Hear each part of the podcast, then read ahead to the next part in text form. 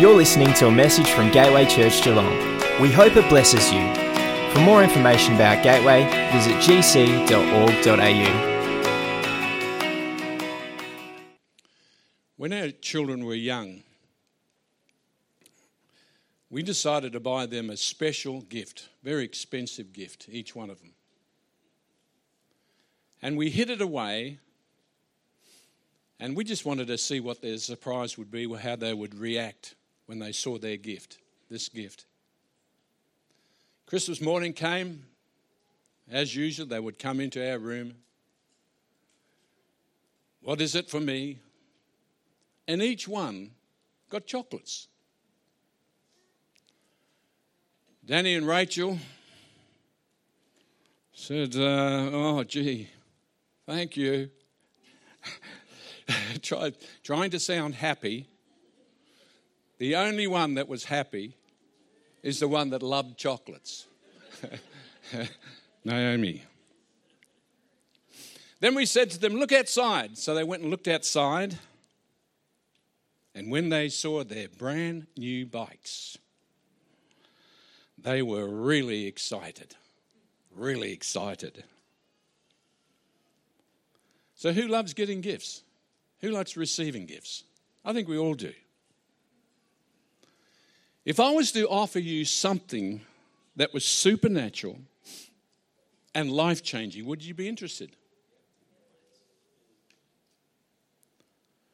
Then let me share with you this amazing gift that Jesus promised his disciples.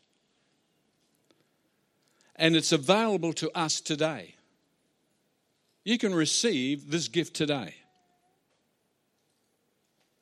You know, the Bible says God gives good gifts to his children. In Luke eleven, verses nine to thirteen, Jesus said, so I say to you, ask, and you shall receive. Seek, and you shall find. Knock, and shall be opened unto you. For everyone who asks receives. And he who seeks finds, and to him who knocks it'll be open. If a son asks for bread from any father among you, would you give him a stone? Or if he asked for a fish, would you, would you give him a serpent instead of a fish? Or if he asked for an egg, will he offer him a scorpion? If you then, being evil, know how to give good gifts to your children, how much more will your heavenly Father give the Holy Spirit to those who ask him? Jesus is talking to believers. He's talking to believers. How much more? How much more will your heavenly Father give the Holy Spirit to those that ask him? In Matthew seven, verse eleven, corresponding understanding of that scripture, he said, if you, imperfect as you are, know how to lovingly take care of your children and give them what's best, how much more ready is your heavenly Father to give wonderful gifts to those who ask him? You know, one of the things that, sorry about this, I've had a bit of a cold through the week, but one of the things that fascinates me, and even today, I love hearing the last words of a person about to leave this earth and go to heaven. I'm talking about Christians now. Dawn Elliott, who was a friend of the church, loved by many in this church. When Glennis went to see her, she started to speak to her, to, to Glennis. And she spoke of how much she, she was thankful of the fact that she was saved. She had eternal security. She had a confidence that she was going to heaven. And she was going to be with her beloved husband, Leslie, that she hadn't seen for years. But even more than that, to be with her Lord and Saviour for all eternity. What an amazing last words to have before you left this earth. What do you think Jesus' last words would be? What was his last words to his disciples? Amazingly, it wasn't no. It wasn't so go. It was to remain, to wait. His last words to his disciples was to wait. Wait. And this shows us the importance of what was to come. Jesus said in Luke twenty-four forty-nine, "Behold," when that word is used at the beginning of a sentence, it means take note, I have something important to stay, say to you. I want you to listen up. "Behold, I send the promise of my Father upon you, but wait. Tarry, wait in the city of Jerusalem until you're endued or clothed with power from on high." In Acts one verse four and five, he reiterates this same message. And being assembled together with him, he commanded them. He didn't just say wait this time. He commanded them not to depart from Jerusalem, but to wait for the promise of the Father, which he said, "You have heard from me. For John truly baptized with water, but you shall be baptized in the Holy Spirit not many days from now." Don't do any preaching. Don't lay a hand on the sick. Don't cast out devils. Wait. I want you to wait until you receive the promise that God has for you. Then Jesus went on to in Matthew, sorry, in Acts chapter one, verse eight. "But you shall receive," this is the words of Jesus, "you shall receive power after the Holy Spirit has come upon you, and you be witnesses in Jerusalem, Judea, Samaria, and to the ends of the earth." You see, this power is a clothing. It's a clothing of power from on high. And that's what the Father has promised us, this clothing of power from on high. You know, a few years in Life magazine, there was a picture of a straw that had penetrated a light pole during a tornado. How can a fragile straw penetrate a light pole? It was because of the power of the wind that picked it up and drove it towards the pole. Well, Jesus has promised a power far greater than that, that you and I need to receive and wants, and he wants us to receive it. You see, there are twenty-three Hebrew and Greek words for power in the Bible. The one that Jesus used in this particular verse was the explosive power. It's the dynamite power. It's the same word used for dynamite. You will receive dynamite power after the Holy Spirit has come upon you. But what is the purpose of this promise? And this is the crucial key the Holy Spirit wants us to hear. What is the cruci- what is the promise or the purpose of the promise of this baptism in the Holy Spirit? The first and foremost purpose is that your life and my life becomes more like Jesus.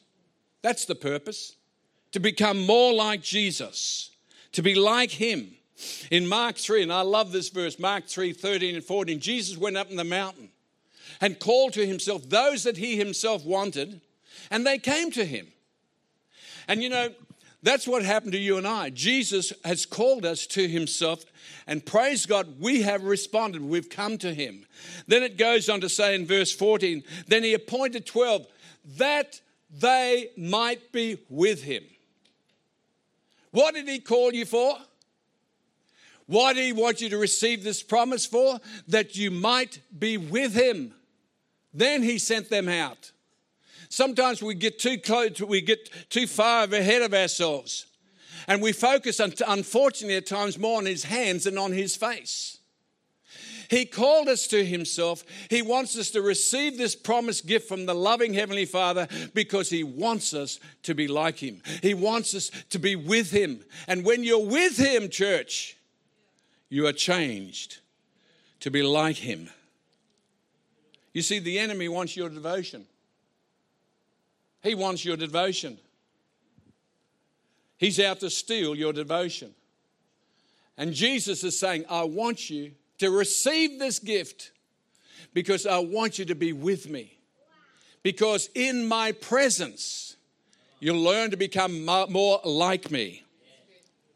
And then the Bible says he equipped them, verse fifteen, to have power to heal sicknesses, to cast out demons, and to preach his word. And you see, this same promise is for us today. The same promise is for us today. Why did he equip them? because Jesus wanted them to continue the work that he came to do. Jesus wanted them to continue the same work that he came to do. In John fourteen twelve, it says this, I'll tell you the truth, anyone who believes in me, anyone, that's us here, anyone who believes in me will do the same works I have done and even greater works because I'm going to be with my Father. In John three verse eight, for this purpose, For this purpose was the Son of God manifested that he might destroy the works of the enemy.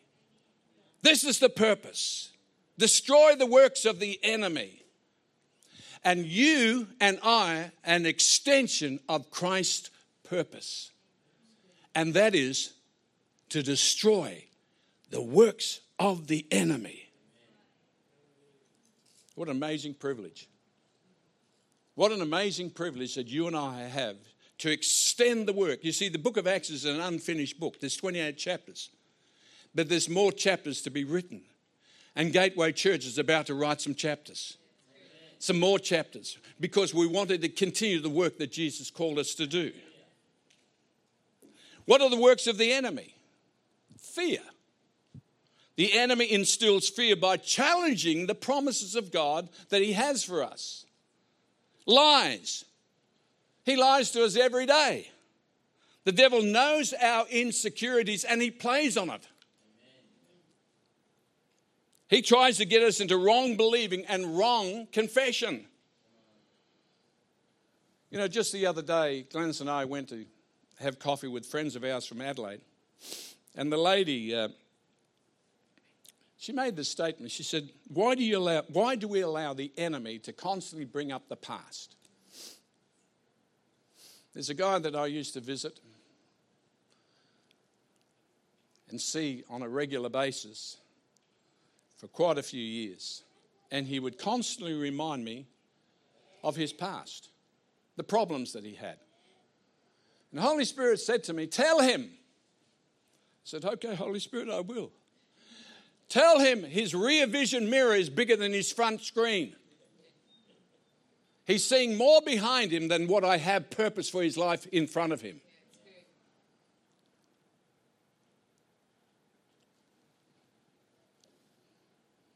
Then she went on to say, sometimes we are more sin conscious than righteousness conscious. And I thought, wow, you're speaking our language. We believe the same thing.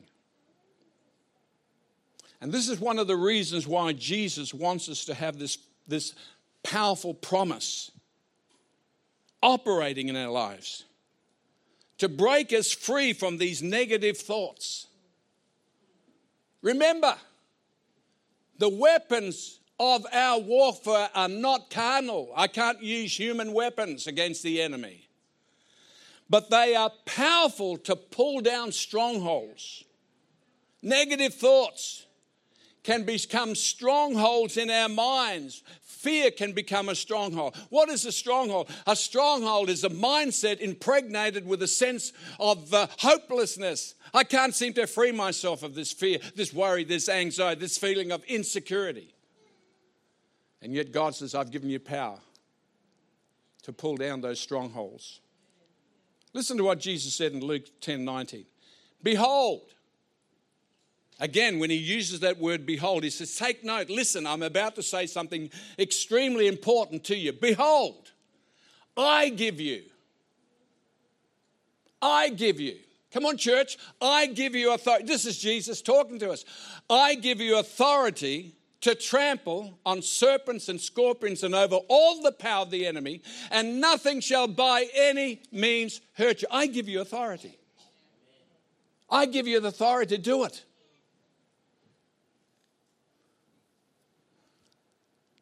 The question is, how? How do you trample on serpents and scorpions? It's speaking about the works of the enemy. How do you do it? You trample Satan with words. Words.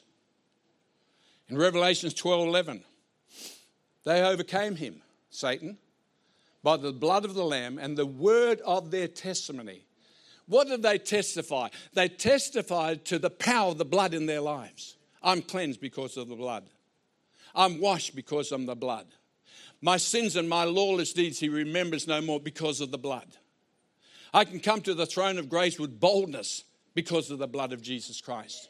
You and I have such a confession to speak against the enemy that would constantly lie and try to steal from us the things that God has purposed and planned for our lives. In, in Jesus' temptation, in Luke four, Jesus said, "It is written." He used the word. Always used the word. When the enemy tried to tempt him in certain things, it is written. You shall worship the Lord God, and him only shall you serve. You see, Jesus used the word under the inspiration of the Holy Spirit, and so can I, and so can you. In Hebrews four twelve, my word, this is God speaking, for the word of God is living. The word is living, it's active, it's sharper than a two-edged sword. We have the privilege not to leave our, the, the sword on the mantelpiece, but to read it. We have the word of God. And so you trample the word of God. Jesus trampled the scorpions, the snakes and the scorpions with the word of God. He's trampled the enemy's lies with the word of God. And so we have that same privilege because God's word is powerful, absolutely powerful. And Holy Spirit wants to impart that into us in our thinking daily. His word is powerful. Jeremiah twenty-nine, twenty-three verse twenty-nine says, "Is not my word like fire?" The word of God's like fire, says the Lord, and like a hammer that breaks the rocks. Got any rocks in your life? The word of God will break it. As you declare it in faith, the word of God will break that word over your life, in the in anything negative. In Mark eleven twenty-three, and I love this verse, most assuredly, Jesus talking to us, I say to you, Jesus is saying this to us, I say to you, Gateway Church, whatever you say, whoever says to this mountain, you got mountains that you want to see a breakthrough in? Be removed and cast in the sea. And this is the key. Does not doubt in his mind. Does not doubt. But believes. Believes. Don't doubt. Doubt will cause you to vacillate. Should I? Shouldn't I? Will I or won't I? Is it really true or isn't it true? Has God said? But believes that those things he says will be done, he, you, she will have whatever you say. You will have whatever you say. This is Jesus' words. If I'm say, if I keep saying to myself, I'm hopeless, I'm no good, I can't amount to much, I can't do it, you'll have whatever you say. Unfortunately, that's the truth. But if you speak the word of God over your life, you will have what you say. But our mind needs to be renewed daily. Romans twelve, daily renewed. And that's why this promise that Jesus spoke about is so powerful and exciting. And we need it, church. We need it today. Don't wait till tomorrow. We need it today. Back to the promise. It was the baptism in the Holy Spirit that totally revolutionized the disciples' lives. I began to look at their lives prior to the baptism in the Holy Spirit. You take, for instance, Peter. Before he was baptized in the Holy Spirit, he was unpredictable, to say the least. You didn't know what was going to come out of his mouth. You met anyone like that? I won't say. On one occasion before Jesus was crucified, he, he said three times, I don't know. I don't know him. I spent three years with him, but I don't know him. I don't know him. Who, who are you talking about? Never met him before. But your accent betrays you. I don't care. I don't know him. But after he was baptized in the Holy Spirit, he became a powerful and effective follower of Jesus. Yeah, that's great. Powerful, effective. And that's what God calls, called us to be. Powerfully effective for his glory and honor. In Acts four thirteen, listen to what it says. Now when they saw the boldness of Peter and John and perceived that they were uneducated and untrained men, they marveled. They were blown away. Can't believe it. And they realized that they had been with Jesus. I'm too busy, Pastor. I'm too busy. You should see what I've got on my plate. Can I advise you? Spend time with Jesus. Holy Spirit is always attracted to who you spend time with. Jesus. If you want the Holy Spirit's attention, spend time with Jesus. And that's God's intention for our lives. That's the foremost purpose of this promise. To be more like Jesus. And that's what the Holy Spirit wants to do in your life and my life. To become more like him. Let's make this a priority, church. Not just to be with him, but God, I want to be like him in my walk, in my talk, in my manner of speech. I remember when I left my workplace back in Adelaide, the managing director came up to me and said, there's something about you, something different about you. You know, you never seem to get riled up. You never, you never curse. You never swear when you find yourself in having a problem and difficulty to get a job out. I was in the printing trade. And I said, it's because of Jesus. Because of Jesus. When I went to gym, after I came back from Adelaide, we spent a few uh, uh, weeks in Adelaide. The guy that uh, I go to gym with, he says, something about you. He said, when you came in, I could see this glow over you. And I said, well, it's not me, it's Jesus. It's the presence of Jesus. I said, would you like to know him today? I'm still working on those two. Vietnam vets. You see, that's where the power and authority comes from. The power and authority comes from. From you being with Jesus. Then he sent them out. But to be with him first. Then he gave them authority. You take James and John. These are wild brothers, these two. I would say they were very competitive. Anyone here competitive? Don't put up your hand. I was very competitive. When Glennis would just about beat me with table tennis, I'd start saying, okay, I need to do something, Phil. Okay, let's go to the manual. Let's do some uh, spins and, and uh, cuts and uh, top spins. Then I'd beat her because I didn't want her to win. Beat me? No. Competitive. Well, God's healed me of that. And I'm more competitive for the glory of God. You know, another thing about these disciples, and I, I, I think I'm going to I'm going to find out when I get to heaven. I think they had a little they had a little uh, conversation with Mum over over dinner time. Mum, could you um, talk to Jesus? Ask this question to Jesus. So Mum comes to Jesus and Jesus, um, can we talk about the seating arrangements in heaven?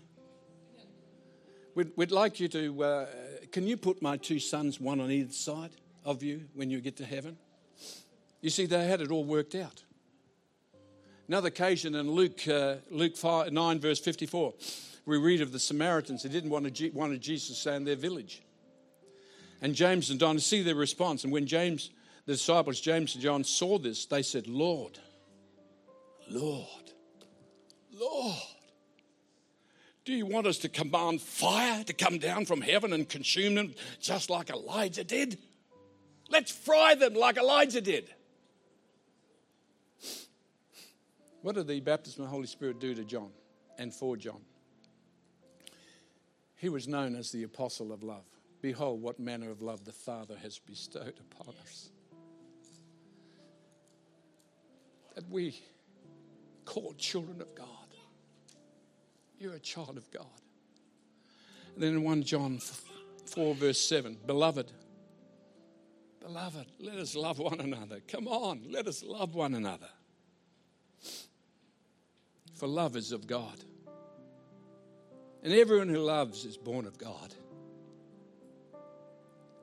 and knows God. It changed him. It changed him. And it will change you. It'll change you. You take Paul before his conversion. He couldn't wait to lock up those Christians. I just want to get them. I want to see them locked up. In fact, I'd like to see them killed. But after his, after his conversion and baptism in the Holy Spirit, his life was radically changed. Radically changed. Look at what he said in First Corinthians two, verse two. For I determined now, I'm determined not to know anything among you. I determined to know nothing else but Jesus Christ and him crucified. Then Philippians three ten. Paul had had an experience, out-of-body experience, where he went to heaven. He saw things were unlawful for him to speak of. After that experience, it just burned in his heart such a passionate desire to know him, to know him. Philippians three ten, that I might know him. I want to be passionately intimate with him. The power of his resurrection, the fellowship of his suffering. I want to know him. I don't want to know about him. I can read scriptures to you about him, even from the Old Testament, but I want to know him personally. I want to come into that walk of relationship, of intimacy personally. It's my one desire. I forget those things that are on. I'm going to press on to know him. I hunger for him. I long for him more than anything else. Everything else that they've done is just dung, just rubbish. But to know him is my heart's desire. You see, the baptism of the Holy Spirit is given first and foremost to know him and then be like him. And I believe that if we make that our first priority, then witnessing about him will become much easier. Why? Because you carry him. You carry his presence. You know, some people may feel guilty about witnessing to unbelievers. I don't know how to. I don't know how to. I'm too scared. My advice, don't focus on that. Don't focus on that. Focus on getting to know Jesus and you walk a relationship with him, and the rest will follow. Focus on him. And then he can work through you by the power of the Holy Spirit. You see, when we, oh, don't forget this, church.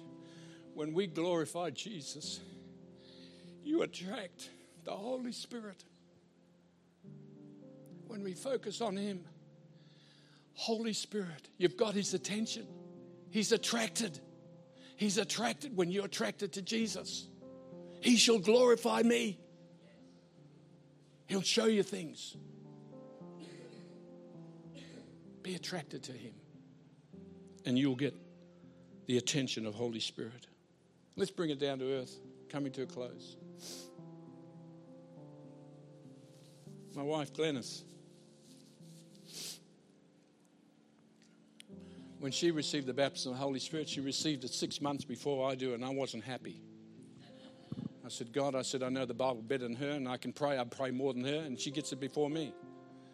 So there was a silence in heaven for half, uh, six months until I humbled myself. And um, as was her custom, we were in a traditional church at the time. She went to the ladies' prayer meetings once a week, and they would sit around in circles, and each one taking turns. You know how it is when you hear someone praying and saying, oh, I wish I said that. I wish, oh, why didn't I come up with that thought? Anyway, they were all praying. Glennis prayed. Afterwards, they came to her and said, you're different. What is it? You're different. Your prayer is different. You're praying as if you know who you're praying to. It's so personal. What happened? What's, what's going on? Because of the promise. Because of the promise. You can receive that promise today. You know, for us personally, Glennis and I, our, ch- ch- our lives were dramatically changed. After Vietnam, readjusting to civic life wasn't easy. But we we had a pastor who believed in us, who saw something in us. He saw something in us. Would you believe it? He saw something in us all those years, this young whippersnapper. And never in our wildest dreams did we think we'd have the calling of God upon our lives. And we're here because of the grace of God. The grace of God. Let me finish with this question.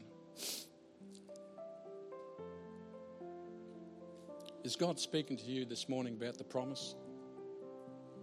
The promise that He wants you to have?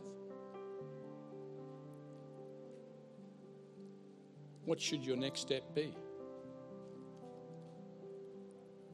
Jesus said in Luke, in John seven, thirty-seven, thirty-eight, He said, if anyone is thirsty, that's a key. If anyone is thirsty, let him come to me, come to Jesus and drink. He who believes in me, there's another key. Do we believe in Him? He who believes in me, as the scripture said, out of his innermost being shall flow rivers of living water. This He spake of the Holy Spirit. Whom those believing, those believing, that's us. Whom those believing in Him would receive. Last verse. Luke eleven, verse thirteen. Jesus said, how much more will your heavenly Father give the Holy Spirit to those who ask? You have not because you ask not. But if you ask, you will have. Is it a good time to ask this morning? I believe it is. We're going to pray, and then I'm going to hand it to Pastor Lee, and then we're going to come back and share how you can receive, but also just for the, those that have, have received that promise. Paul said in Ephesians six, uh, five, five eighteen, I should say. He said, do not be drunk with wine wherein excess, but be filled with the Holy Spirit. It's a continuous tense. It says, be being filled. Be being. That means, you know, sometimes we can drive with the red light on in our car. What's it saying to us? What's it telling us? It's empty. Sometimes, through busyness, the things of life, the concerns and worries, the red light comes on. And we're still trying to live our lives. God says, I want you to be filled afresh. I'm talking to Spirit-filled Christians. Today, be filled again and allow God to move upon your life.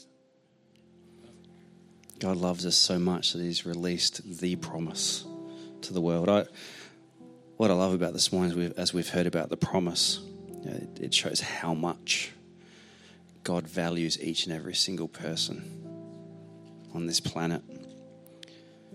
And the Holy Spirit was sent to release God's power, sent to, re- sent to release the will of God in us and through us. But before that, Jesus was sent to offer salvation, was sent to offer hope to a world that so desperately needs it. And maybe you're, you're in this place this morning, or you're watching online now at a later time. Like I, I want that hope. I want the hope of Jesus. I want salvation. I want that promise. It's as, it's as simple as this. The restoration of our hearts back to God is as simple as receiving Jesus as our Saviour. It's as simple as confessing with our mouth, believing in our hearts that God raised Jesus. If, the, if that's you today, I, I want to invite you to pray a prayer after me this morning. If you're online, this is your moment to pray this prayer as well. Church, can I can I invite you to pray the prayer with us? Now, maybe you're praying it for the first time, or maybe you're maybe you're praying it because you know that you need to get yourself back in a place with God. Let's pray this morning. Dear God, I thank you that you sent Jesus, the hope for all humanity. I confess with my mouth and believe in my heart that you raised him. I surrender my life to you. Forgive me of my sin. From this day on, I choose to follow you. In Jesus' name, amen. We pray that that message was a blessing to you. If you made a decision to follow Jesus, first of all, congratulations. We think that that is incredible. And secondly, if you go to gc.org.au forward slash first steps, our team has put together some resources, as well as there's some information there for how you can get in contact with one of our pastors, because we'd love to encourage you and connect you into the life of the church.